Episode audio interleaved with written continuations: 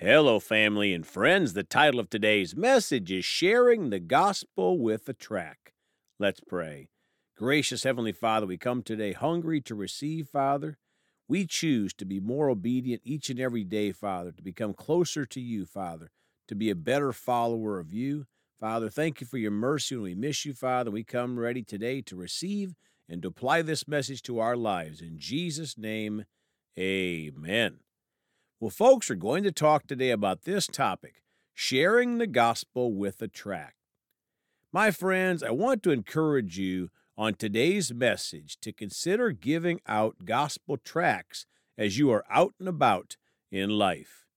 You can Google gospel tracts, and tract is spelled T R A C T, and you'll find many places that will send you some tracts even for free. They are simply a small paper handout, like a small brochure, that simply explains the Bible message of the saving power of Jesus Christ. I've given out hundreds of them over the years, and they work. Now, I would like to ask you if you give them out at restaurants to the servers, please, please, please leave a good tip. I've heard far too many stories about cheapskate Christians giving out tracts and then a minuscule tip to go with it. We are called as Christians to be givers, including tipping at restaurants. Well, back to the main topic. Tracts are a wonderful, low pressure way of sharing Jesus with this lost and dying world. I gave one out a few days ago to a table full of high school athletes at a restaurant. I just walked up to the table, smiled, and said, Hey, I have something for you to read later on. Have a great day. My son and I gave one out at a Chinese restaurant a few days ago, and when we left, the waitress was at the cash register reading the tract. I have a special tract with my email address on it that I typically give out because I want them to be able to contact me if needed. And I printed out my tracts on red paper to symbolize the blood of Jesus. If you want a copy of my tract, please contact me and I'd be happy to send you one of them. You know, months ago, I gave out a tract at a fast food restaurant to a person who took my order. She did not seem too interested, but one of her coworkers picked up the tract a few minutes later and read it. A tract is like sharing the gospel message verbally with someone. It is planting a seed. The Word of God, the Bible, promises that the Word will not return void. Let's read Isaiah 55:11 in the Amplified Bible. So will my word be which goes out from my mouth. It will not return to me void, useless, without result, without accomplishing what I desire, and without succeeding in the matter for which I sent it. Folks, the Word of God will not return void or without results. We have to stand in faith that the Word of God will produce a harvest in that person's life, whether we give them a tract or talk to them about Jesus or both. Now let's read Luke chapter 8 in the Amplified Bible, verse 1 Soon afterward, Jesus began going around from one city and village to another, preaching and proclaiming the good news of the kingdom of God. The twelve disciples were with him. My friends, we're called to be a follower of Jesus, and he went around from city to village preaching the gospel. And gospel tracts are one good way of doing that if you're just beginning to reach out to people or you don't have a good opportunity to talk to them. It's easy to give them a gospel tract. Now, dropping down to verse 4, the parable of the sower.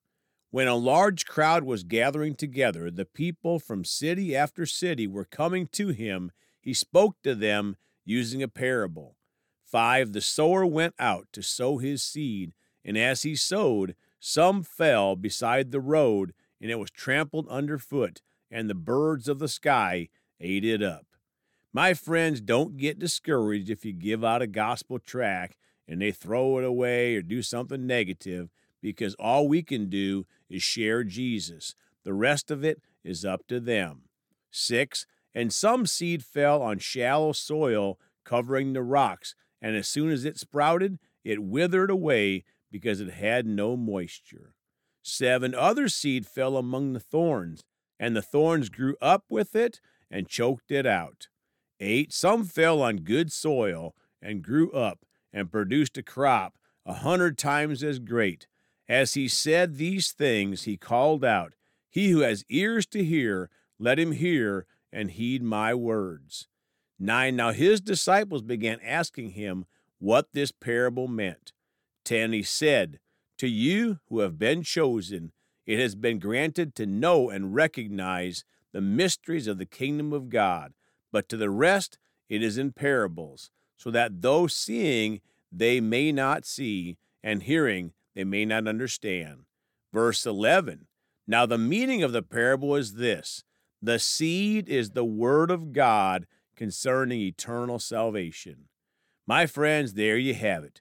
The seed is the word of God concerning eternal salvation. God desires souls, more people coming to heaven. All we need to do is plant the seed, the Word of God, and then let God take care of the rest. 12. Those beside the road are the people who have heard. Then the devil comes and takes the message of God away from their hearts, so that they will not believe in me as the Messiah and be saved. My friends, sadly, we have an enemy out there, and his name is Satan, and he tries to steal the seed as soon as we plant it. But we have to continue to pray that they'll receive the gospel message.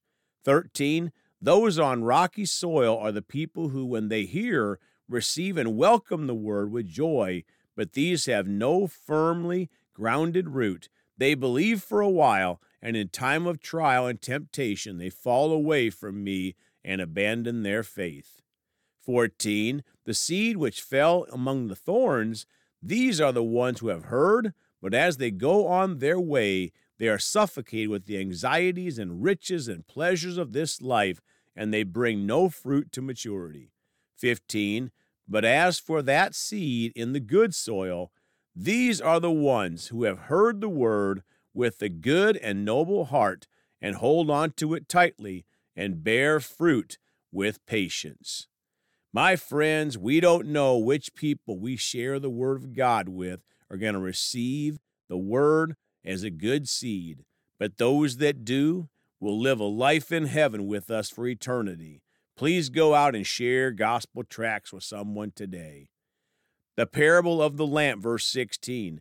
Now, no one lights a lamp and then covers it up with a container to hide it, or puts it under a bed. Instead, he puts it on a lampstand so that those who come in may see the light. My friends, that's you and I. If we're a born again Christian, then we're a light to this world. We can't cover up our light, we need to share it. And gospel tracts are one of the ways of sharing Jesus, so our light burns brightly. 17 For there is nothing hidden that will not become evident, nor anything secret that will not be known and come out into the open. 18 So be careful how you listen. For whoever has a teachable heart, to him more understanding will be given, and whoever does not have a longing for the truth, even what he thinks he has will be taken away from him. My friends, I want to encourage you all if you never have given out a gospel tract, to start now. If you are giving them out on some occasion, I want to ask you to increase your frequency of sharing them. Of course, this is just one tool in the toolbox to sharing Jesus. It doesn't replace verbally sharing Jesus, but it's another way to share Jesus in a low key, low pressure atmosphere. And the Word of God is a living thing, it is a seed growing. Praise God forevermore. Let's pray. Father, we're so thankful that we have this tool of gospel tracts to share with this lost and dying world, Father. I thank you that you're removing the blinders from the eyes, of the people we share these with, and the glorious light of the gospel shining through, Father. We thank that your word is powerful, Father. And we thank you for all of those coming to Jesus in these last of the last days. In Jesus' name, amen. Well, folks, you can contact us at celebratejesusministry at gmail.com or by phone at 812 449 8147. We love you all. Please go talk to someone about Jesus today. And remember, Jesus thought about you on the cross at Calvary.